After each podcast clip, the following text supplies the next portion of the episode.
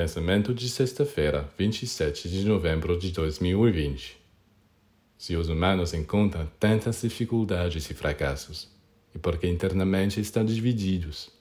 O coração puxa em uma direção, o intelecto em outra, a vontade em uma terceira, o estômago em uma quarta, sexo em um quinto. Há uma história que conta como a águia, o peixe, a toupeira e o lagostim se juntaram para carregar um fardo. A toupeira puxada para a terra, o peixe para o rio, a águia para o céu e o lagostim de volta. Dá para imaginar se esse fardo foi bem carregado. Isso é exatamente o que acontece na maioria das vezes nos humanos, pois nada é mais difícil do que unir todas as diferentes tendências em si mesmo e puxá-las em uma única direção. Pode acontecer de vez em quando que tenhamos sucesso, mas muito raramente.